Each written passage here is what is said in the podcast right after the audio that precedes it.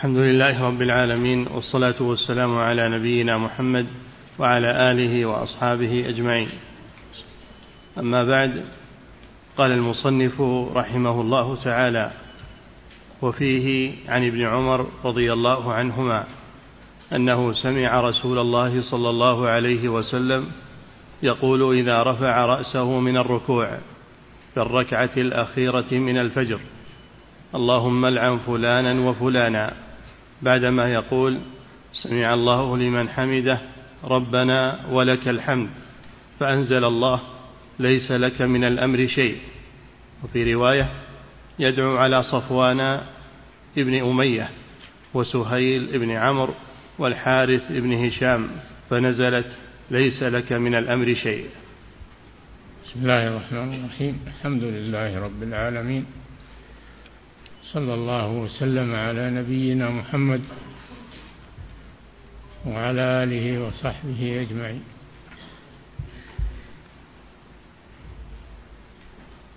بعد وقعة أحد قتل ما من قتل فيها صحابة رسول الله صلى الله عليه وسلم وهشم المغفر على رأسه صلى الله عليه وسلم وكسرت رباعيته.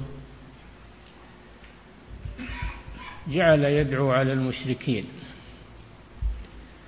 الذين حصلت منهم هذه النكبة على المسلمين.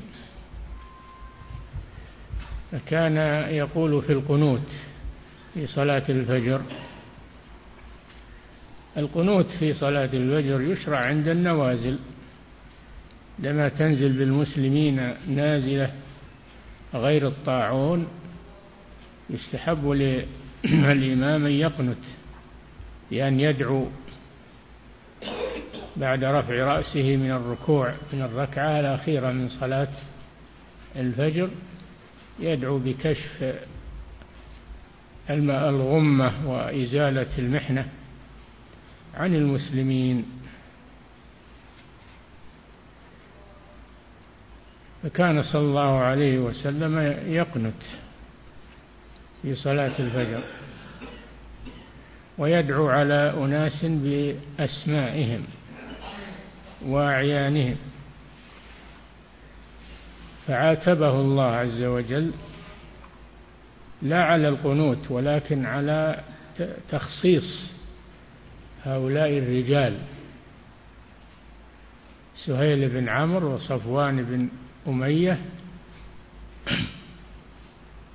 والحارث بن هشام.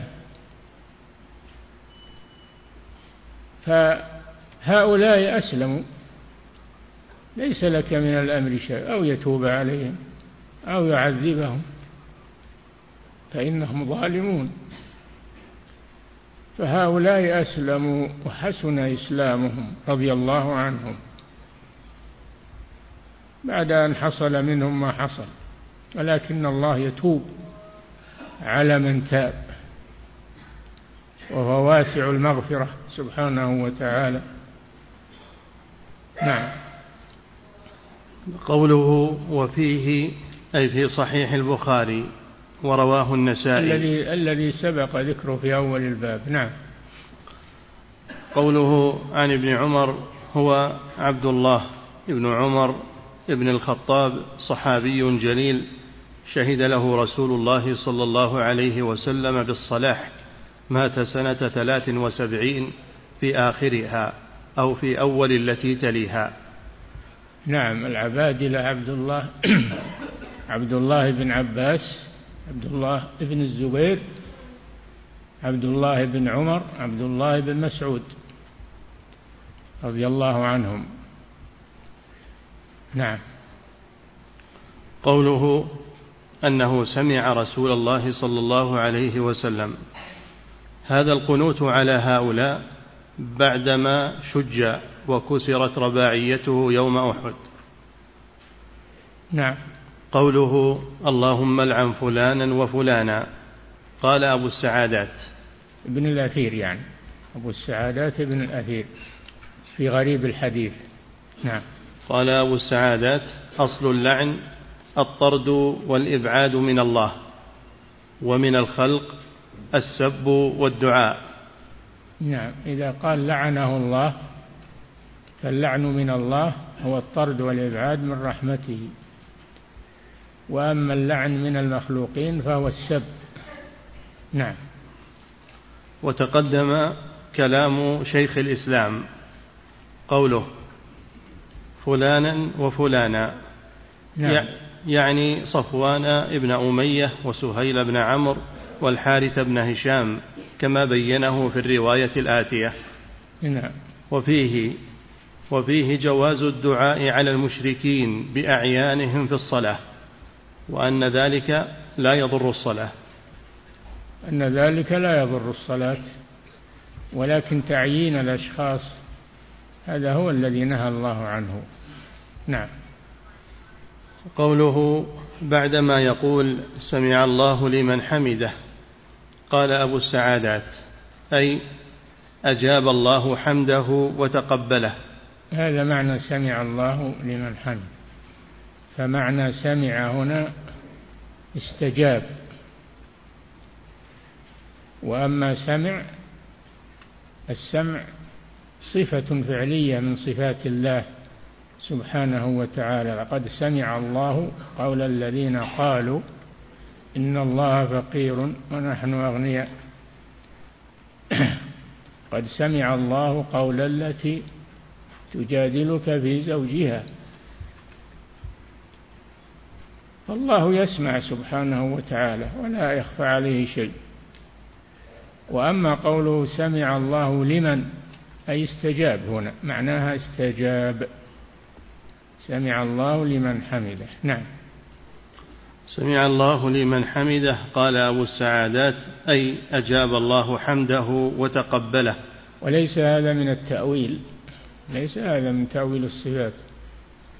نعم.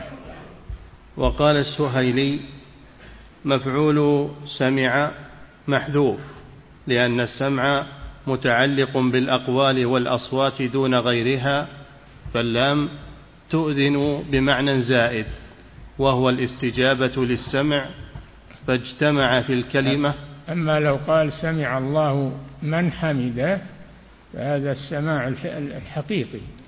صفة من صفة لكن سمع الله لي لمن حمده هذا هو الذي بمعنى استجاب.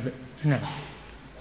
فاللام تؤذن بمعنى زائد وهو الاستجابة للسمع فاجتمع في الكلمة الإيجاز والدلالة على الزائد وهو الاستجابة لمن حمده. نعم. وقال ابن القيم ما معناه؟ عدي سمع الله لمن حمده باللام المتضمنة معنى استجاب الله ولا حذف ولا حذف هناك وإنما هو مضمن. يعني فرق بين سمع الله كذا سمع الله لمن فعل كذا. هذا معناه استجاب. نعم.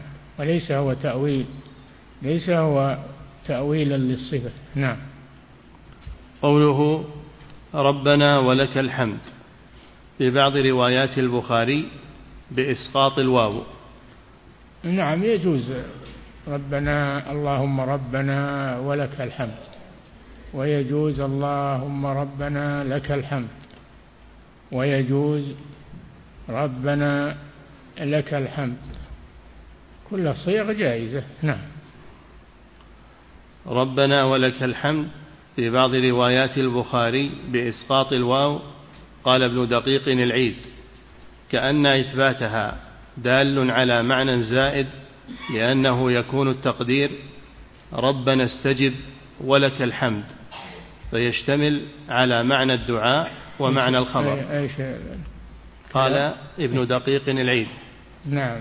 كأن إثباتها دال على معنى إثبات اللام يعني. الواو. نعم. ربنا ولك الحمد. نعم.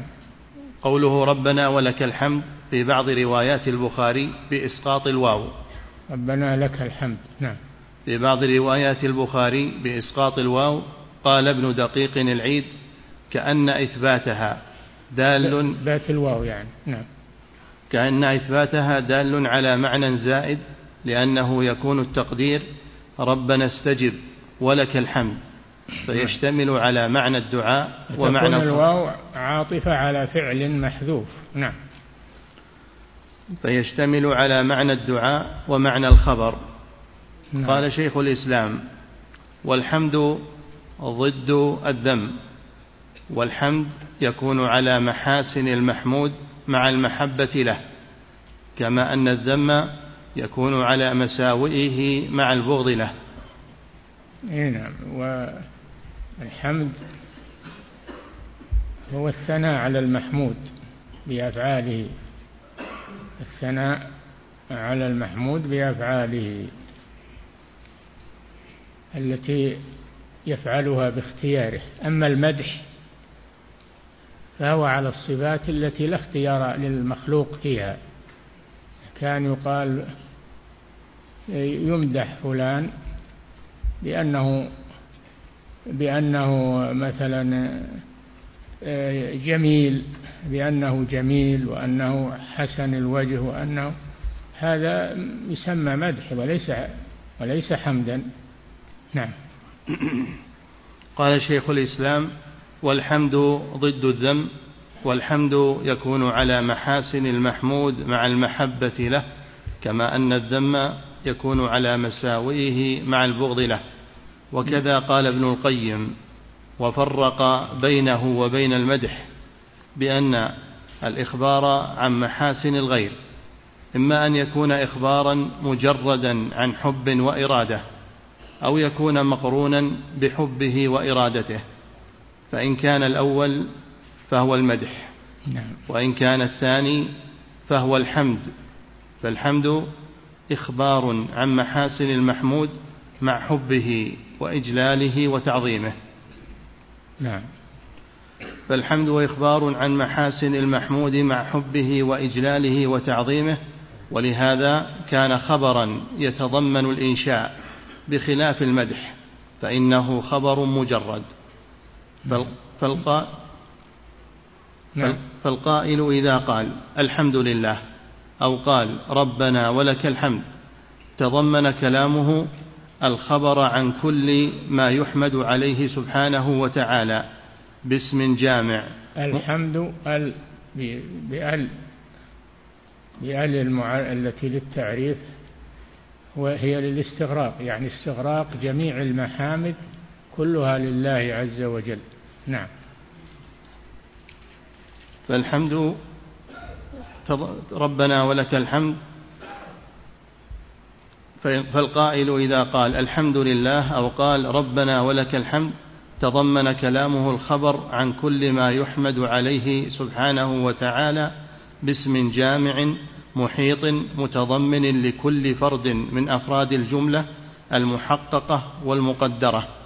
وذلك يستلزم إثبات كل كمال يحمد عليه الرب تبارك وتعالى. ولهذا لا تصلح هذه اللفظة على هذا الوجه ولا تنبغي إلا لمن هذا شأنه وهو الحميد المجيد. ولا تقول الحمد لفلان. هذا لا يكون إلا لله لأن الحمد هذا معنى جميع المحامد لله. أما إذا قلت حمدا لفلان شكرا لفلان فلا بأس بذلك. من لا يشكر الناس لا يشكر الله. نعم.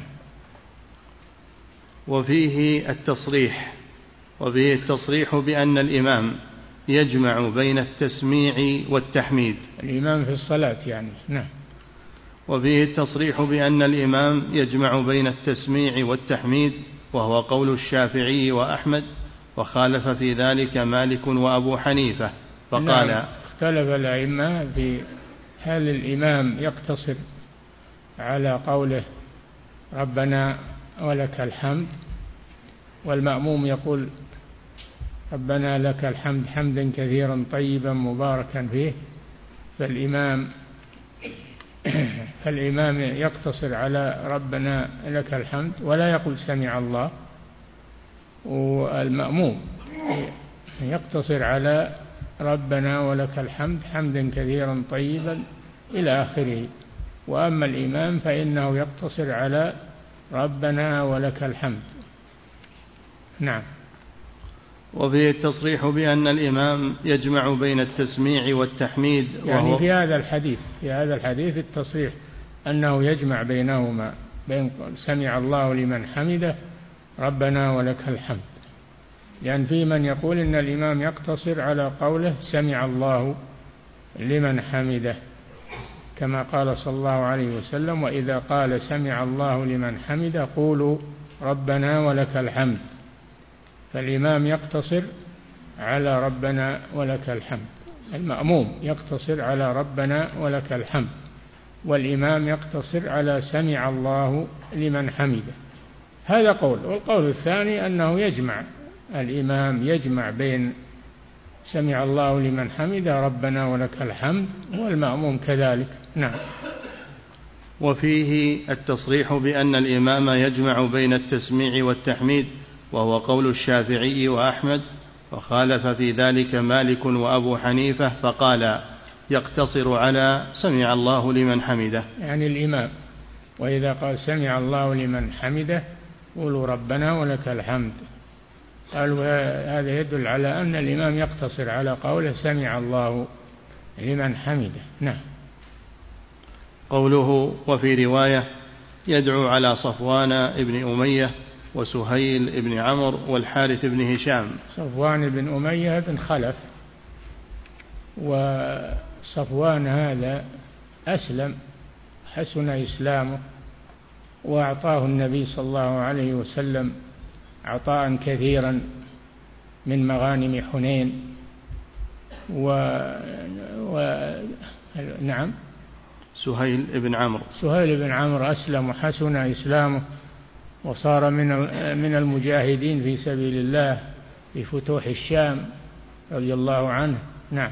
والحارث بن هشام. الحارث بن هشام بن عم الرسول صلى الله عليه وسلم أسلم حسن إسلامه. نعم.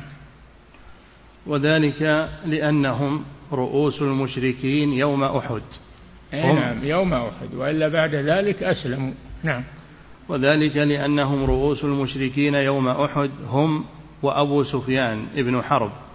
أبو سفيان هو قائد المشركين في غزوة أحد. نعم. وهم وأبو سفيان ابن حرب فما استجيب له صلى الله عليه وسلم فيهم. ما استجيب له في دعائه عليهم بل إن الله بل إن الله سبحانه عاتبه على ذلك وقال ليس لك من الأمر شيء أو يتوب عليهم تاب الله عليه نعم. فما استجيب له صلى الله عليه وسلم فيهم بل أنزل مع الله؟ أن دعاء النبي صلى الله عليه وسلم مستجاب ولكن في هذه لم يستجب له. نعم. فما استجيب له صلى الله عليه وسلم فيهم بل أنزل الله ليس لك من الأمر شيء أو يتوب عليهم لأن أو يعد الله يعلم أنهم سيتوبون. نعم. النبي صلى الله عليه وسلم لا يعلم. نعم. بل أنزل الله ليس لك من الأمر شيء أو يتوب عليهم أو يعذبهم فتاب عليهم. نعم. فأسلموا وحسن إسلامهم. رضي الله عنهم. نعم. وفي هذا كله معنى شهادة أن لا إله إلا الله الذي له الأمر كله يهدي من يشاء بفضله ورحمته ويضل من يشاء بعدله وحكمته فهو المستحق. فهو الإله فهو الإله وحده الإله الذي يتصرف في خلقه بما يشاء سبحانه وتعالى.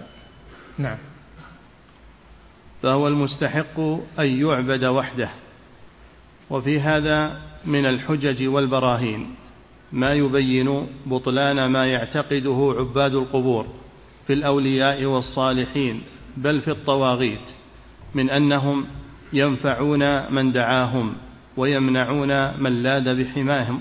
نعم في قوله تعالى لرسوله صلى الله عليه وسلم ليس لك من الأمر شيء. فيه رد على القبوريين. الذين يزعمون أن الأموات يملكون الأمور ويهدون ويضلون ويرزقون ويتصرفون ولذلك يعبدونهم مع الله سبحانه وتعالى.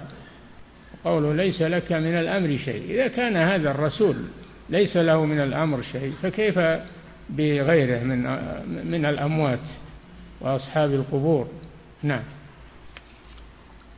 وفي هذا من الحجج والبراهين ما يبين بطلان ما يعتقده عباد القبور في الأولياء والصالحين بل في الطواغيت من أنهم بل تجاوز اعتقادهم إلى الاعتقاد في أناس طواغيت ليسوا صالحين لأن الشيطان استجرهم وجرأهم حتى أضلهم.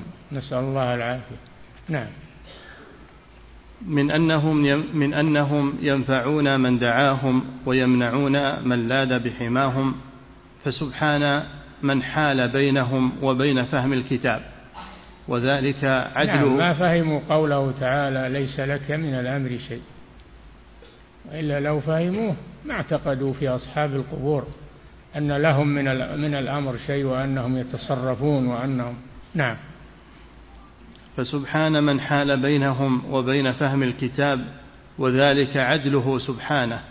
وهو نعم الله جل وعلا يضل من يشاء بعدله ويهدي من يشاء بفضله سبحانه وتعالى. ولا يضل إلا من يعلم أنه لا يصلح للهداية. ما يضل الإنسان إلا بسبب من قبل نفسه. بأن يؤثر الباطل على الحق ويكره الحق فيضله الله. وأما من يريد الحق ويحب الحق فإن الله يهديه ويتحرى الحق يهديه الله سبحانه وتعالى. نعم. فسبحان من حال بينهم فلما, وبين فلما زاغوا أزاغ الله قلوبهم. هم السبب في هذا. زاغوا فأزاغ الله قلوبهم. نسوا الله فنسيهم. هم السبب في هذا. نعم. فسبحان من حال بينهم وبين فهم الكتاب وذلك عدله سبحانه وهو الذي يحول بين المرء وقلبه وبه الحول والقوة. إي نعم. قد واعلموا أن الله يحول بين المرء وقلبه وأنه إليه تحشرون فلا ينتفع بقلبه. يحول بينه وبين قلبه فلا ينتفع بقلبه ولا يتبصر. نعم. ولا يحول بينه وبين قلبه إلا بسبب من قبل العبد. نعم. إذا آثر الهوى على الهدى فإن الله يضله. نعم. قال المصنف رحمه الله تعالى وفيه عن أبي هريرة رضي الله عنه قال فيه يعني في صحيح البخاري. نعم. وفيه عن أبي هريرة رضي الله عنه قال قام رسول الله صلى الله عليه وسلم حين أنزل الله عليه وأنذر عشيرتك الأقربين. قال يا معشر قريش أو كلمة نحوها اشتروا أنفسكم لا أغني عنكم من الله شيئا. نعم. النبي صلى الله عليه وسلم أول ما أول ما بعثه الله كان يدعو الناس سرا في دار الأرقم ابن أبي الأرقم. كان يدعوهم سرا. ثم قال الله له فاصدع بما تؤمر وأعرض عن المشركين. فجهر بالدعوة صلى الله عليه وسلم. ثم قال الله له وأنذر عشيرتك الأقربين. فنادى قريشا. نعم. قال يا معشر قريش أو كلمة نحوها اشتروا أنفسكم لا أغني عنكم من الله شيئا. نعم هذا فيه الرد على القبوريين. الرسول يقول لا أغني لقرابته يقول لعمه وعمته اشتروا أنفسكم لا أغني عنكم من الله شيئا. يا فاطمة بنت محمد سليني من مالي لا أغني عنك من الله شيئا. فإذا كان أقرب الناس إليه لا يملك له من الله شيئا فكيف بغيرهم؟ هذا فيه رد على الذين يتعلقون بالرسول صلى الله عليه وسلم ويزعمون أنه يعطي وهو ميت يعطي وهو ميت ويمنع وأنه يهدي ويضل وأنه وأنه جعلوه شريكا لله تعالى الله. نعم. اشتروا أنفسكم لا أغني عنكم من الله شيئا. اشتروا أنفسكم من من الكفر ومن الضلال. نعم. يا عباس ابن عبد المطلب لا أغني عنك من الله شيئا. نعم عم الرسول صلى الله عليه وسلم. نعم. يا صفية عمة رسول الله لا أغ... صفية عمة الرسول صلى الله عليه وسلم. صفية بنت عبد المطلب أم الزبير بن العوام. نعم. يا صفية عمة رسول الله لا أغني عنك من الله شيئا. نعم. يا, يا فاطمة بنت محمد سليني من مالي ما شئت لا أغني عنك من الله شيئا. نعم. عم وخص. عم أقاربه عممهم ثم خص فاطمة لأنها أقرب الناس إليه. لا يملك لهم من الله شيئا. فكيف يملك لغيرهم؟ نعم. يا فاطمة بنت محمد سليني من مالي ما شئت. لا أغني عنك من الله شيئا. قوله وفيه أي وفي صحيح البخاري. قوله عن أبي هريرة اختلف في اسمه. وصحح النووي أن اسمه أن اسمه عبد الرحمن ابن صخر. ومشهور بكنيته رضي الله عنه أبو هريرة.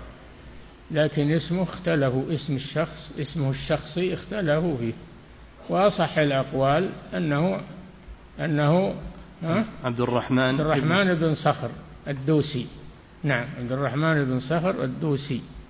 نعم. وصحح وصحح النووي أن اسمه عبد الرحمن بن صخر كما رواه الحاكم في المستدرك عن أبي هريرة. قال كان اسمي في الجاهلية عبد شمس. ابن صخر فسميت في الإسلام عبد الرحمن. نعم. ورد وروى الدولابي بإسناده عن أبي هريرة أن النبي صلى الله عليه وسلم سماه عبد الله نعم. وهو دوسي من فضلاء الصحابة وحفاظهم. من قبيلة دوس في الطائف نعم في جنوب الطائف. نعم. من فضلاء الصحابة وحفاظهم حفظ عن النبي صلى الله عليه وسلم أكثر مما حفظه غيره. نعم هو أكثر الصحابة حفظا للحديث لأنه تفرغ للحديث ولازم الرسول صلى الله عليه وسلم بل ودعا له الرسول صلى الله عليه وسلم. فصار أكثر الصحابة رواية للحديث. نعم. مات سنة سبع أو ثمان أو تسع وخمسين وهو ابن ثمانين وسبعين سنة. الله عنه. قوله قام رسول الله صلى الله عليه وسلم في الصحيح من رواية ابن عباس صعد رسول الله صلى الله عليه وسلم على الصفا. على الصفا الجبل جبل الصفا قريب من من المسجد الحرام. نعم. قوله حين أنزل الله عليه وأنذر عشيرتك الأقربين. عشيرة الرجل هم بنو أبيه الأدنون أو قبيلته. نعم. لأنهم أحق الناس ببرك وإحسانك الديني والدنيوي. هذا فيه دليل على أن الداعية يبدأ بقرابته. الذي يدعو إلى الله يبدأ بقرابته بأهل بيته. بقرابته بأهل بلده ثم يدعو غيرهم. نعم. لأنهم أحق الناس ببرك وإحسانك الديني والدنيوي كما قال تعالى يا أيها الذين آمنوا قوا أنفسكم وأهليكم نارا وقودها الناس والحجارة. وأهليكم. قال قوا أنفسكم وأهليكم فكما تقي نفسك من النار تقي أهلك. وذلك بإلزامهم بطاعة الله ومنعهم من معصية من معصية الله. نعم. وقد أما الذي يدعو الناس ويضيع بيته ويضيع أولاده هذا ما هو داعية إلى الله ولا هو بهذا سبيل الدعوة. يقولون الناس لو أنه لو أنه صادق دعا أهل بيته ودعا أولاده. نعم. وقد أمره الله تعالى أيضا بالنذارة العامة. كما قال تعالى لتنذر قوما ما أنذر آباؤهم فهم غافلون. نعم انذره الله بالنذارة العامة والنذارة الخاصة. نعم. وقوله وأنذر الناس يوم يأتيهم العذاب. الناس كل الناس يعني. وهذا دليل على عموم رسالته صلى الله عليه وسلم. نعم. قوله يا معشر قريش المعشر الجماعة. نعم. قوله أو كلمة نحوها هو بنصب كلمة عطف على ما قبله. نعم. قوله اشتروا أنفسكم. هذا فيه تحرز الصحابة في لفظ الرواية أنه إذا لم يجزم يقول أو أو كذا وكذا. نعم. قوله اشتروا أنفسكم أي بتوحيد الله وإخلاص العبادة له وحده لا شريك له. إن الله اشترى من المؤمنين أنفسهم وأموالهم. نعم. إن الله اشترى من المؤمنين أنفسهم وأموالهم بأن لهم الجنة. قاتلون في سبيل الله فيقتلون ويقتلون. هذا هو الثمن. المشتري هو الله والبائع هو المسلم. والوسيط هو محمد صلى الله عليه وسلم. والثمن هو الجنة. نعم. اشتروا أنفسكم أي بتوحيد الله وإخلاص العبادة له وحده لا شريك له وطاعته فيما أمر به والانتهاء عما نهى عنه فإن ذلك هو الذي ينجي من عذاب الله. نعم. فإن ذلك هو الذي ينجي من عذاب الله لا الاعتماد على الأنساب والأحساب فإن ذلك غير نافع عند رب الأرباب. نعم كونه من قبيلة فلان أو أنه ابن فلان ما ينفع هذا عند الله. ما ينفع إلا عمله. عمله نعم.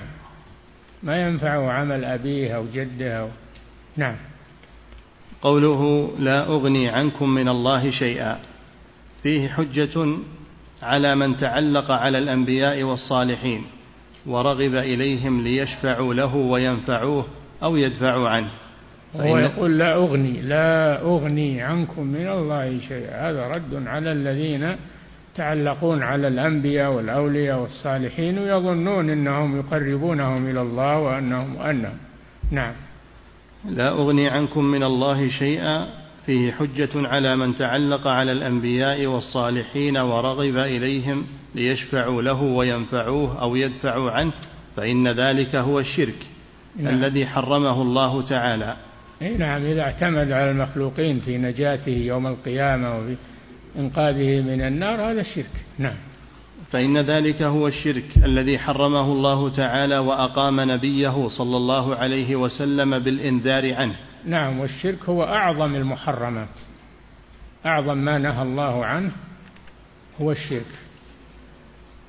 أعظم ما نهى الله عنه هو الشرك. وأعظم ما أمر الله به هو التوحيد. نعم. فإن ذلك هو الشرك الذي حرمه الله تعالى وأقام نبيه صلى الله عليه وسلم بالإنذار عنه كما أخبر تعالى عن المشركين في قوله والذين اتخذوا من دونه أولياء ما نعبدهم إلا ليقربونا إلى الله زلفى نعم. الذين المشركون يتقربون إلى الأولياء والصالحين ويقولون نحن ما عبدناهم لأنهم ينفعون ويضرون من أنفسهم ولكن لأنهم يتوسطون لنا عند الله ويشفعون لنا عند الله. يا أخي الله قريب مجيب ما هو بحاجة أنك تجعل بينك وبينه واسطة وشفيع و... و... الله فتح بابه. الليل والنهار بابه مفتوح. لما لا تقول يا ربي؟ يا ربي تدعو الله سبحانه وتعالى. وقال رب وقال ربكم ادعوني أستجب لكم. وإذا سألك عبادي عني فإني قريب أجيب دعوة الداعي إذا دعان. بابه مفتوح الليل والنهار.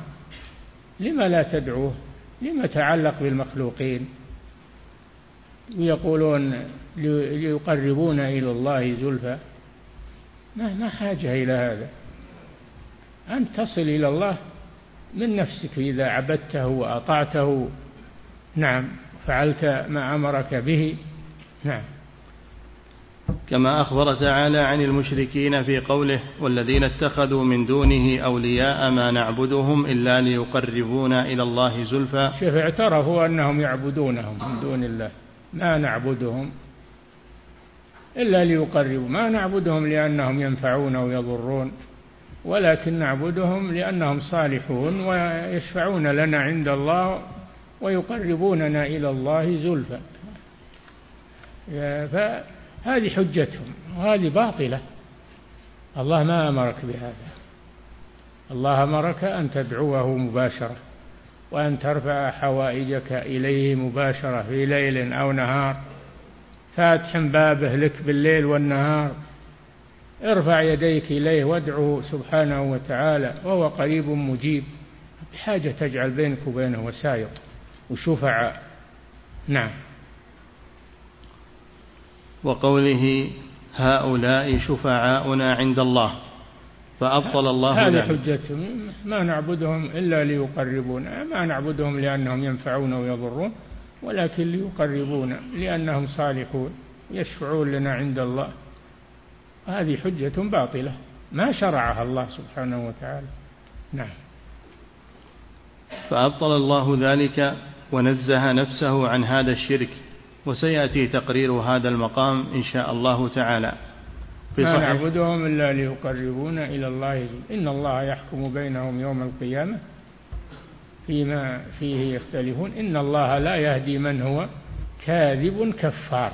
كفرهم سبحانه وتعالى.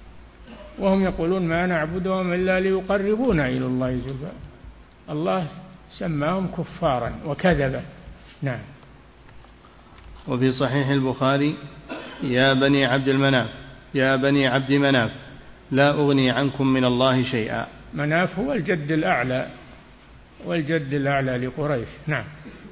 وقول قوله يا عباس ابن عبد المطلب بنصب ابن ويجوز في عباس الرفع والنصب. هذا مبحث لغوي نعم. وكذا في قوله يا صفية عمة رسول الله وفاطمة بنت محمد. قوله سليني من مالي ما شئت. بين صلى الله عليه وسلم أنه لا ينجي من عذاب الله إلا الإيمان والعمل الصالح. سليني من مالي أنا ما أملك إلا المال. لا أغني عنك من الله شيئا. ما يغنيك إلا عملك الصالح عند الله سبحانه وتعالى. ما يغنيك أن أن أن أباك محمد أو فلان أو علان. نعم.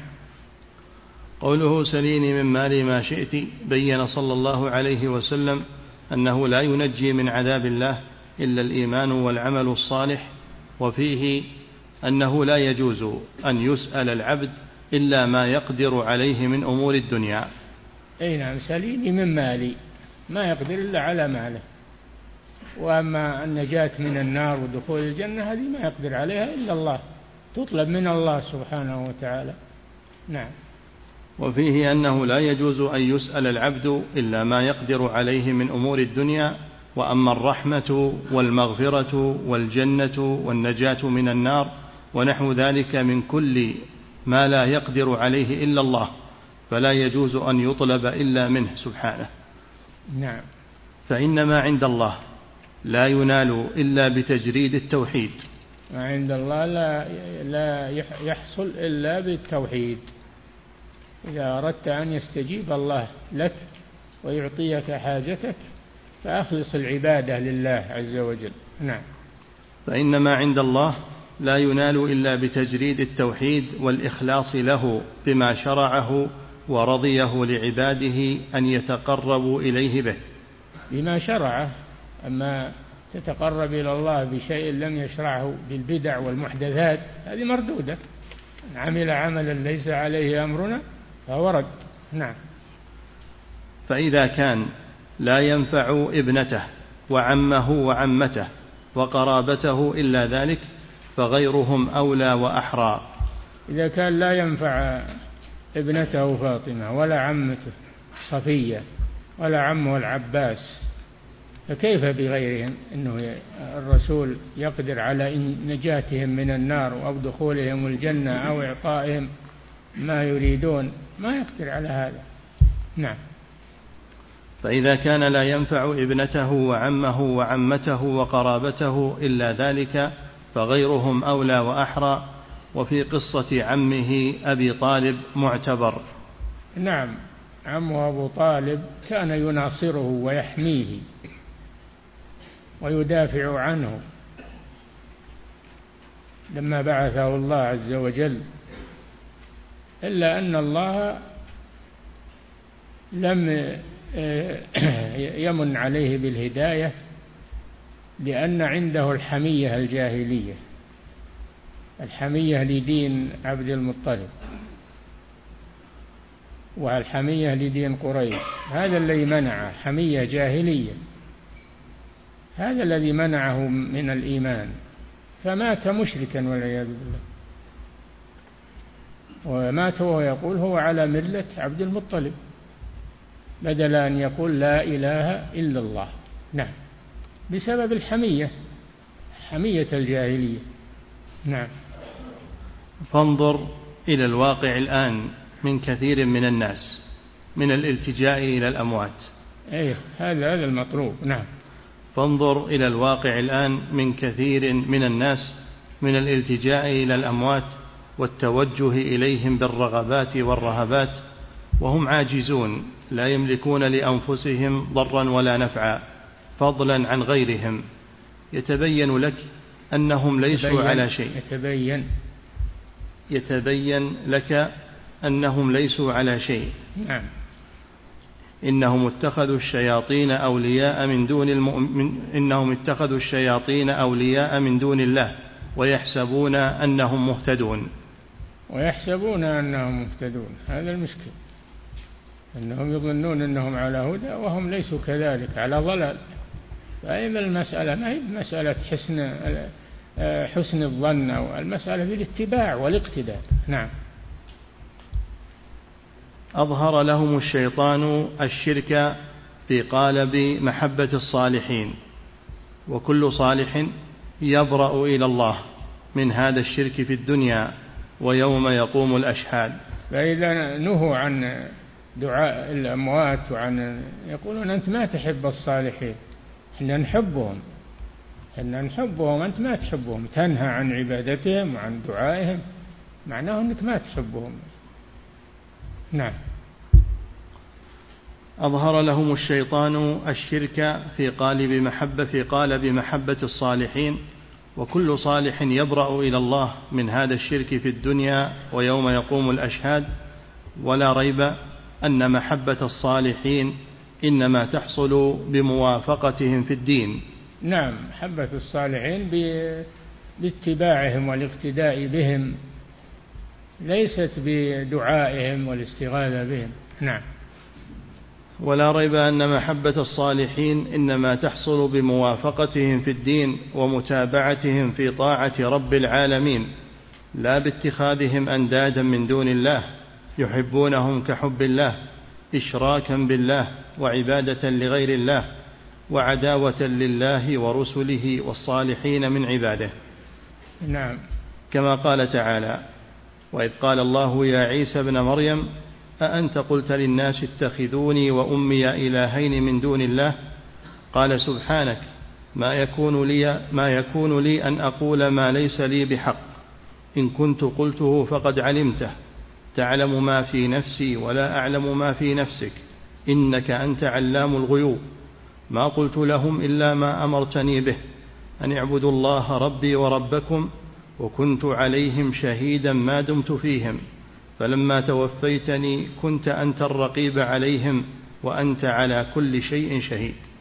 نعم هذا ما يقوله المسيح عيسى بن مريم يوم القيامة إذا قال الله له يا عيسى أنت أنت قلت للناس يا عيسى ابن مريم أنت قلت للناس اتخذوني وأمي إلهين من دون الله؟ قال سبحانك تنزيه لله سبحانه وتعالى. ما يكون لي أن أقول ما ليس لي بحق؟ العبادة حق لله عز وجل. ليست لغيري. ما يكون لي أن أقول ما ليس لي بحق؟ ثم أنت سبحانك تعلم كل شيء. إن كنت قلته فقد علمته. لا يخفى عليك شيء. ثم بين عليه السلام ما أمرهم به. ما قلت لهم إلا ما أمرتني به أن اعبدوا الله ربي وربكم. وكنت عليهم شهيدا ما دمت فيهم فلما توفيتني والوفاة هنا لعيسى عليه السلام معناه أن الله قبضه من الأرض ورفعه إلى السماء. ثم ينزل في آخر الزمان عليه الصلاة والسلام ويحكم بالإسلام وبشريعة الإسلام هذه وفاته عليه الصلاة والسلام. يعني وفاة. خروج الروح من البدن هذا في آخر الزمان. أما الوفاة اللي هي القبض والرفع هذا في وقته في وقت عيسى عليه السلام. نعم. فلما توفيتني كنت أنت الرقيب عليهم وأنت على كل شيء شهيد. قال العلامة ابن القيم رحمه وأنت الله على كل شيء شهيد تشاهدهم وتشاهدني وتسمعني وتسمعهم. نعم. قال العلامة ابن القيم رحمه الله في هذه الآية بعد كلام سبق ثم نفى أن يكون قال لهم غير ما أمر به وهو محض التوحيد. نعم. فقال ما قلت لهم إلا ما أمرتني به أن اعبدوا الله. ربي وربكم. ثم أخبر عن شهادته عليهم مدة مقامه فيهم وأنه بعد الوفاة لا اطلاع له عليهم وأن الله عز وجل المنفرد بعد الوفاة بالاطلاع عليهم. فقال وكنت عليهم شهيدا ما دمت فيهم فلما توفيتني كنت أنت الرقيب عليهم وأنت على كل شيء شهيد. وهذا في عيسى وغيره من الأنبياء والصالحين أنهم كانوا ينهون عن الشرك بالله في حياتهم ويجاهدون المشركين ويقاتلونهم. فلما توفوا عكفوا على قبورهم وهم ما أمروهم بهذا ولا أقروهم عليه. نعم. كنت أنت الرقيب عليهم وأنت على كل شيء شهيد. وصف الله سبحانه بأن شهادته فوق كل شيء بأن شهادته فوق كل شهادة وأعم. يشاهدهم شهيد يعني يشاهدهم ويراهم ويسمعهم. نعم. انتهى ملخصا. قلت من كلام ابن القيم يعني نعم. قلت ففي هذا بيان أن المشركين خالفوا ما أمر الله به رسله من توحيده الذي هو دينهم الذي اتفقوا عليه ودعوا الناس إليه وفارقوهم فيه إلا من آمن. فكيف يقال لمن دان بدينهم وأطاعهم فيما أمروا به من إخلاص العبادة لله وحده إنه قد تنقصهم بهذا التوحيد الذي أطاع به ربه واتبع فيه رسله عليهم السلام ونزه به ربه عن الشرك الذي هو هضم للربوبية وتنقص للإلهية وسوء ظن برب العالمين. نعم. والمشركون هم أعداء الرسل وخصماؤهم في الدنيا والآخرة. نعم أعداء الرسل في الحقيقة ما هم بالذين نهوا عن عبادة غير الله؟ هؤلاء أتباع الرسل وأحبابهم ينهون عن عبادة غير الله. وأما من يعبد الرسل هذا وإن قال إنه يحبهم فهو كذاب لأنه عصاهم. الرسل ما أمروا بعبادة غير الله.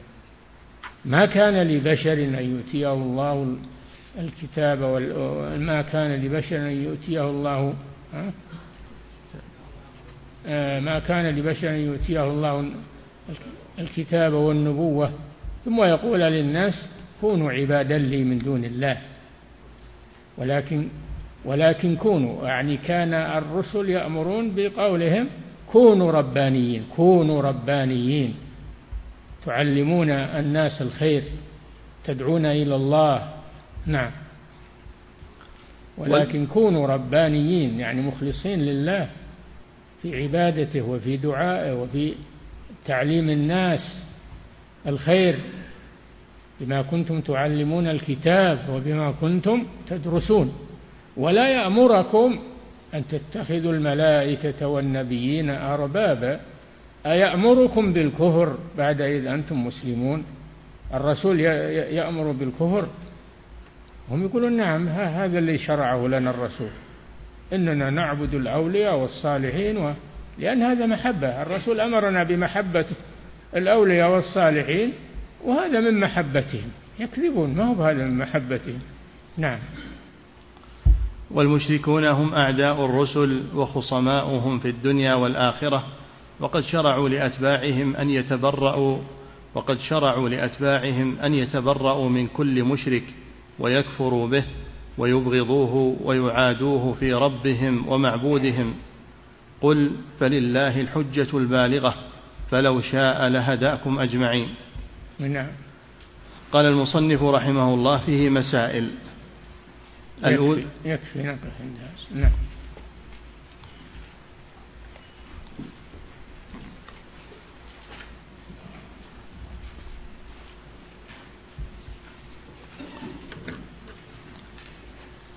فضيلة الشيخ وفقكم الله. يقول السائل يقول ما ورد في بعض كتب الصوفية من صفات الرسول صلى الله عليه وسلم من أنه أول المخلوقات وأنه لا ظل له في الأرض وذكر أمورا. يقول هل هذه صحت عنه عليه الصلاة والسلام لا هذا كذب وافتراء وهذا من الغلو بالرسول صلى الله عليه وسلم. الرسول بشر الرسول بشر من أم وأب كسائر البشر وإلا أن الله خصه بالرسالة وإلا فهو بشر. قل إنما أنا بشر مثلكم يوحى إلي. هذا الفارق بينه وبين البشر الآخرين أنه يوحى إليه أن الله يوحي إليه. وأما صفات البشرية فهي يأكل ويشرب ويجوع ويمرض ويموت عليه الصلاة والسلام. يجري عليه ما يجري على البشر. نعم. فضيلة الشيخ وفقكم الله. يقول السائل يقول ما حكم قول القائل تدخل القدر أو تدخلت عناية الله؟ ما يجوز هذا. تنسب الأمور إلى الله ولا تنسب الأمور إلى الصفات. نعم. فضيلة الشيخ وفقكم الله. يقول أشكل علي قول الشارح رحمه الله فيه جواز الدعاء على المشركين بأعيانهم في الصلاة مع أن الله قال لنبيه صلى الله عليه وسلم ليس لك من الأمر شيء. فهل يصح الدعاء على مشرك بعينه في الصلاة؟ لا ما ما يصح دعاء تعيين الشخص الصلاة لكن يدعى عليهم عموما على المشركين على أعداء الدين على أي نعم. فضيلة الشيخ وفقكم الله يقول السائل هل يجوز أن يقال عن الكافر إنه صديق إذا كنت إذا كنت أقول ذلك لدعوته إلى الإسلام؟ لا. ما هو بصديق. الكافر ليس صديقا للمسلم عدو للمسلم ولكن لا يمنع هذا أن تدعوه إلى الإسلام. نعم. فضيلة الشيخ وفقكم الله يقول السائل هل للمأموم أن يقول مثل الإمام تماما فيقول سمع الله لمن حمده ربنا ولك الحمد؟ لا الرسول قال وإذا قال سمع الله لمن حمده قولوا ربنا ولك الحمد. الإمام يقول سمع الله لمن حمده ونحن نقول ربنا ولك الحمد. إنما اختلفوا في الإمام هل يجمع بينهما أو لا؟ نعم. فضيلة الشيخ وفقكم الله يقول السائل يقول بالنسبة للقنوت في النوازل هل هو خاص بصلاة الفجر؟ لا ما هو خاص بصلاة الفجر. إذا نزلت نازلة يقنت الإمام في كل الصلوات. نعم. ثم يقول حفظك الله وهل لا بد فيه من إذن ولي الأمر إذا كنت إمام مسجد؟ نعم نعم. لازم يصدر فيه فتوى من الجهة المختصة بالفتوى. نعم ما هو كل إمام مسجد يتصرف من عنده. نعم لازم تصدر فتوى عامة وتعمم على أئمة المساجد. نعم. فضيلة الشيخ وفقكم الله يقول ما حكم لعن الكفار بعمومهم؟ لا بأس بالعموم لا بأس. نعم. إن الله لعن الكافرين. نعم. فضيلة الشيخ وفقكم الله. وكذلك حفظك الله يقول ما حكم من يكثر من قول لعن الله الشيطان؟ الشيطان ملعون ببلي كلامك هذا. لكن قل أعوذ بالله من الشيطان تعوذ من الشيطان واحذر من اتباعه. ولا هو يقول يفرح إنه إذا لعن. يقول أغضبت ابن آدم فلعنني. يفرح بذلك. لا لا تلعن الشيطان لكن استعذ بالله من شره ومن ضلاله ومن نعم. فضيلة الشيخ وفقكم الله يقول السائل في قول الرسول صلى الله عليه وسلم من لا يشكر الناس لا يشكر الله يقول هل معنى ذلك أن الشكر عبادة؟ وهل منه ما يكون لله وحده ومنه ما يكون لله ثم لغيره؟ المخلوق يشكر على قدر على قدر معروفه يشكر على قدر معروفه. وأما الله فيشكر شكرا مطلقا على كل حال. نعم. فضيلة الشيخ وفقكم الله يقول ذكر بعض أهل العلم أن القنوت في النوازل لا يشرع إذا نزل مرض الطاعون فلماذا خصوه بذلك؟ نعم كل أكثر العلماء يقولون هذا. لأن الطاعون رحمة كما جاء في الحديث رحمة. نعم. فضيلة الشيخ وفقكم الله. يقول السائل إذا استمرت النازلة لمدة أشهر فهل يستمر بالقنوت أم أنه لمدة شهر فقط؟ تبع تبع ما يأمر به ولي الأمر بناء على الفتوى. نعم. فضيلة الشيخ وفقكم الله. يقول ما ورد من حديث الأعمى هل يدل على جواز التوسل بالنبي صلى الله عليه وسلم الذي في الحديث اللهم إني أسألك وأتوجه إليك بنبيك محمد نبي الرحمة هذا محل إشكال الحديث وعليه كلام طويل لأهل العلم. كونك ما تدخل بهذا الموضوع أحسن. نعم. فضيلة الشيخ وفقكم الله وهذا هذا حديث الأعرابي ذا حديث الأعرابي يسمونه حديث الأعرابي وهو عليه كلام طويل في سنده وفي متنه وفي نعم. فضيلة الشيخ وفقكم الله وهذا سائل يقول هل يشرع لطالب العلم المبتدئ أن يتعمق في دراسة مسائل القدر؟ لا يكفي أن تؤمن بالقضاء والقدر دون التفاصيل. ما يزيدك التعمق إلا إلا تحيرا. نعم. فضيلة الشيخ وفقكم الله يقول السائل من خارج هذه البلاد يقول الناس في قريتي لا يحبون كتب الشيخ محمد بن عبد الوهاب رحمه الله لأن أغلبهم على عقيدة الصوفية. فبأي كتاب في التوحيد أعلمهم وبماذا تنصحونني؟ علمهم كتب أهل السنة والجماعة من كتب الشيخ محمد اللي يرضى يرضى واللي ما يرضى تقيم عليه الحجة. إنك لا تهدي من أحببت ولكن الله يهدي من يشاء. لكن عليك البيان. نعم. فضيلة الشيخ وفقكم الله شهداء أحد رضوان الله عليهم لم يغسلوا ولم يكفنوا ولم يصلى عليهم. يقول إذا كان هناك حرب بين المسلمين والكفار في هذا الزمن فهل يعامل الشهيد نفس المعاملة معاملة شهداء أحد؟ نعم إذا كانت حرب إسلامية وتبع ولي الأمر وبين المسلمين والكفار واستشهد بالمعركة مات في المعركة فهو شهيد. نعم.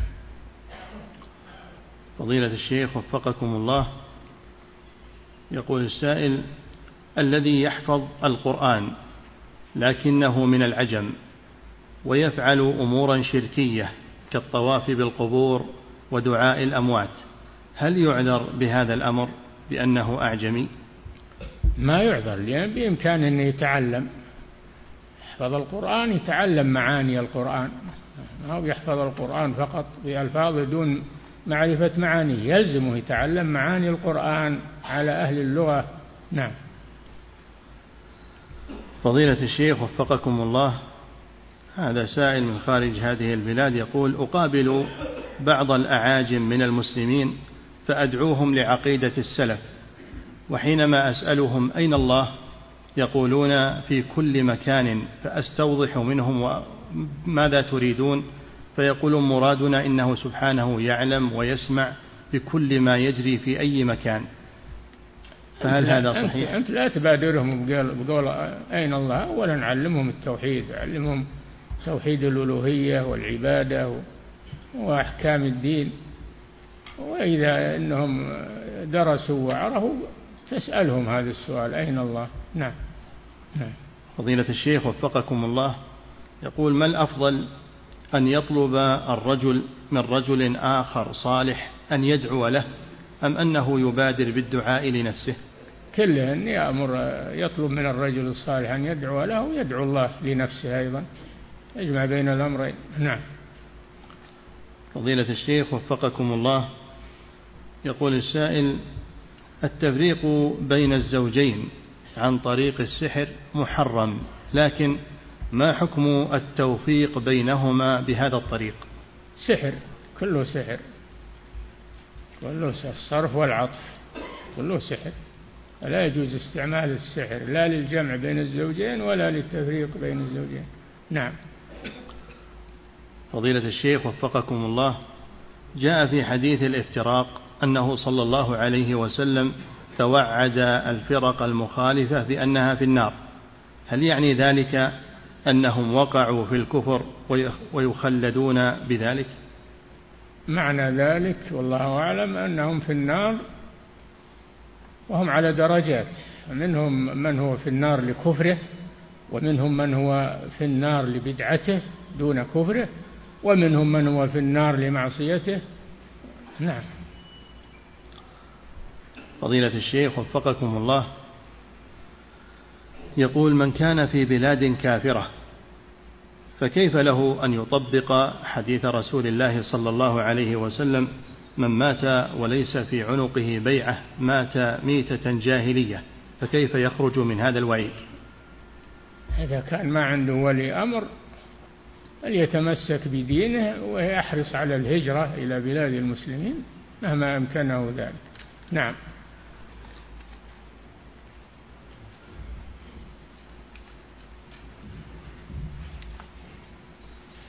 الله الله.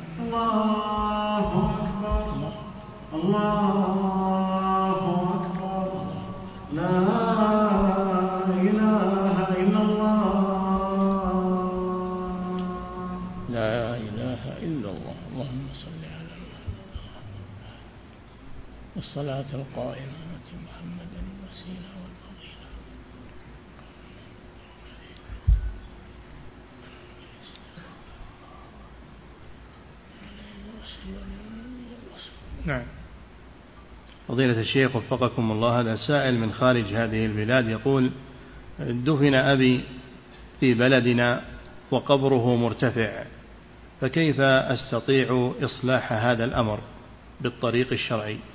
شيل شيل التراب الزايد شيل التراب الزايد وخلي عليه قدر شبر. نعم.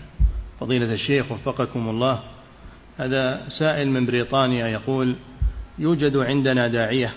يقول إنه يجوز مدح أهل البدع وإن النبي صلى الله عليه وسلم مدح الخوارج بقوله يخرج فيكم قوم تحقرون صلاتكم مع صلاتهم. هذا ما هو بمدح من الرسول له ما كمل الحديث. يمرقون من الدين آخر الحديث يمرقون من الدين كما يمرق السهم من الرمية الرسول أراد ذمهم والتحذير منهم ما هم مدحهم. نعم. فضيلة الشيخ وفقكم الله. يقول السائل أسمع بعض الناس يقول شاءت الأقدار. لا يجوز هذا لا يجوز. لا شاءت قدرة الله ولا الأقدار. يقول شاء الله. نعم. وما تشاءون إلا أن يشاء الله. نعم. ما شاء الله لا قوة إلا بالله. نعم. فضيلة الشيخ وفقكم الله. يقول السائل هل يجوز أن يقول القائل رأيت فلانا صدفة؟ صدفة؟ نعم. يعني قصده أنه ما توقع أنه يراه. هذا قصده ما هو قصده صدفة يعني غير من غير قدر. لا إن كان يقصد من غير قدر هذا كفر. لكن يعني أنه ما توقع أنه سيراه نعم. فضيلة الشيخ وفقكم الله هل العبارة في قولنا في معنى كلمة التوحيد لا معبود بحق إلا الله. مأخوذة من قوله قال سبحانك ما يكون لي أن أقول ما ليس لي بحق. نعم ومن قوله تعالى ذلك بأن الله هو الحق وأن ما يدعون من دونه هو الباطل وأن الله هو العلي الكبير. نعم. فضيلة الشيخ وفقكم الله يقول ما اعتقاد أهل السنة والجماعة بالنسبة لقوله سبحانه تعلم ما في نفسي ولا أعلم ما في نفسك؟ هل فيها إثبات النفس لله سبحانه؟ بلا شك نعم. ويحذركم الله نفسه. إيه، نعم. فضيلة الشيخ وفقكم الله يقول السائل بعض الناس يسألون بوجه الله فيقول أسألك بوجه الله أن تعطيني كذا وكذا. هذا في حديث لا يسأل بوجه الله إلا الجنة. ما يسأل بوجه الله الأمور الدنيوية والأمور الدنيئة. الجنة هي أغلى شيء. نعم. تعظيما لوجه الله مع أن الحديث فيه ضعف. كما في كما في شروح كتاب التوحيد. نعم. فضيلة الشيخ وفقكم الله. يقول ورد في الحديث عنه صلى الله عليه وسلم أنه قال لأعرابي أفلح وأبيه إن صدق. يقول كيف الجمع بين ذلك وبين النهي عن الحلف بغير الله؟ هذا عنه جوابان الجواب الأول أن هذا قاله الرسول صلى الله عليه وسلم يوم أن كان يجوز الحلف بالآباء ثم نسخ ذلك بالنهي عن الحلف بالآباء. والجواب الثاني أن هذا مما يجري على اللسان من غير قصد. نعم. فضيلة الشيخ وفقكم الله يقول السائل ما معنى قول إبراهيم عليه الصلاة والسلام عن الكوكب حين رآه هذا ربي هذه مناظرة. إبراهيم أراد أن يكذب آه، القوم الذين يعبدون الكواكب. أتاهم بالمناظرة هذه مناظرة. قالها إبراهيم مناظرا لهم ليبطل حجتهم. نعم. فضيلة الشيخ وفقكم الله يقول السائل هل هناك فرق بين التوسل بالإيمان بالرسول صلى الله عليه وسلم ومحبته وطاعته وبين التوسل بذاته وجاهه أي نعم لأن التوسل بطاعته واتباعه هذه عبادة هذا عمل عملك. أما التوسل بذاته هذا ما هو بعملك ولا. نعم.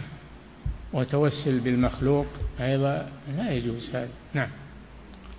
فضيلة الشيخ وفقكم الله يقول ما حكم الذهاب إلى الأضرحة والنظر إلى الطائفين على القبور من باب الفرجة والتفكر دون إنكار عليهم؟ لا يجوز هذا. إذا أنك ما تدعو إلى الله وتبين لهم ما هم عليه فلا تذهب إليها. نعم. فضيلة الشيخ وفقكم الله. يقول السائل شخص سكن في دار فأصابته الأمراض وأصابه كثير من المصائب مما جعله يتشاءم هو وأهله من هذه الدار فهل يجوز له أن يتركها لهذا السبب؟ نعم يجوز. الدور كثيرة ولله الحمد. يبني غيرها ولا يشتري غيرها؟ علشان يستريح من الهواجس ومن الحواس. نعم. فضيلة الشيخ وفقكم الله. يقول السائل كيف نوفق بين علم الأطباء الآن بذكورة الجنين أو أنوثته وبين أن هذا من مفاتيح الغيب التي لا يعلمها إلا الله في قوله ويعلم ما في الأرحام؟ الأطباء ما علموا هذا إلا بواسطة المناظير بواسطة المناظير والكشافات. فهم فهم علموه بواسطة لم يعلموه مجرد النظر فقط. نعم. فضيلة الشيخ وفقكم الله يقول السائل رأيت رجلا أثناء الطواف وهو قد انشغل كثيرا بالنهي عن المنكر وبالأمر بالمعروف فينهى من يطوف عن التصوير ويأمر النساء الطائفات بالحجاب. فهل فعله هذا صحيح أم أن انشغاله بالذكر والدعاء هو الأفضل؟ لا فعله هذا طيب. إذا كان بالحكمة والموعظة الحسنة هذا طيب. نعم. فضيلة الشيخ وفقكم الله يقول السائل هل القول على الله سبحانه وتعالى بلا علم أعظم من الشرك بالله؟ نعم. وأن تشركوا بالله ما لم ينزل به سلطانا وأن تقولوا على الله ما لا تعلمون. والشرك بالله هو من القول على الله بغير علم. نعم. فضيلة الشيخ وفقكم الله أبو هريرة رضي الله عنه وأرضاه هل صحيح أن الذي كناه هو رسول الله صلى الله عليه وسلم بهذه الكنية؟ يقال هذا أنه كان معه هرة ويحملها. والله أعلم. نعم. فضيلة الشيخ وفقكم الله يقول السائل هل القول بعدم تكفير البوصيري بمعنى أننا نستغفر له ونترحم عليه؟ لا. اتركه. لا تترحم عليه ولا ولا تحكم عليه بالكفر. وأنت ما تدري عن خاتمته. فوض أمره إلى الله عز وجل. نعم. لكن حذر من كلامه حذر من غلوه. نعم. فضيلة الشيخ وفقكم الله يقول السائل هل يجوز التبرك بدعاء الصالحين؟ نعم. هل يجوز التبرك بدعاء الصالحين؟ لا يجوز أن تطلب من الصالحين الدعاء لك. أما أنك تتبرك بدعائهم. لا نعم. فضيلة الشيخ وفقكم الله يقول السائل هل يجوز للعامي أن يقلد في أصول الدين وفي العقائد؟ وما صحة إسلامه لو قلد في ذلك؟ نعم يقلد ما عليه المسلمون وما عليه أهل السنة والجماعة ولو بالجملة ولو يعلم هذا بالجملة. وأما التفاصيل هذه للعلماء وطلبة العلم فهو بالجملة نعم. فضيلة الشيخ وفقكم الله يقول السائل كيف الإجابة عمن ينكر عذاب القبر بحجة أنك لو كشفت القبر لوجدت الميت لم يتغير ولم يضيق عليه قبره ولم يتسع؟ عذاب القبر هذا من علوم من أمور الغيب التي لا يعلمها إلا الله. قد يكون في في جحيم وفي عذاب ولا تشوف عليه آثار. لأنك يعني في الدنيا وهو في الآخرة بينكم أنت في دار الدنيا وهو في دار الآخرة. هذا من أمور الآخرة التي لا يعلمها إلا الله سبحانه وتعالى. لازم إنك تشوف. هذا الرسول هو اللي اطلع على بعض المعذبين في قبورهم. الرسول هذا من خواص الرسول عليه الصلاة والسلام. وقد يرى بعض الناس أو بعض المسلمين قد يرى العذاب في القبر. يرون النار تخرج من القبر. يرون بعض الأحيان النيران تخرج من القبور في الليل. نسأل الله العافية. نعم. فضيلة الشيخ وفقكم الله. في قول الرسول صلى الله عليه وسلم رجب رحمه الله له كتاب التخويف من النار. تخويف من النار ذكر فيه أشياء. نعم. فضيلة الشيخ وفقكم الله في قول الرسول صلى الله عليه وسلم اتقوا الله واعدلوا بين أولادكم. هل يشمل هذا البنات؟ إي نعم. الأولاد يشمل الذكر والإناث الذكور والإناث. الولد يشمل الذكر والأنثى. نعم. ثم يقول حفظك الله وهل يجب أن يساوي بين الذكر والأنثى في العطية أم أنها على حسب الميراث؟ على حسب الميراث اقتداء بقسمة الله سبحانه وتعالى. نعم. فضيلة الشيخ وفقكم الله يقول السائل يقول نظرا للحمل الفاسد الذي تعاني منه زوجتي يقول بعد شهرين من بدايته قال الطبيب لنا إن الجنين غير مكتمل وليس له قلب وطلب منا هذا الطبيب أن نستعمل دواء لإسقاطه. يقول هل يجوز لنا ذلك؟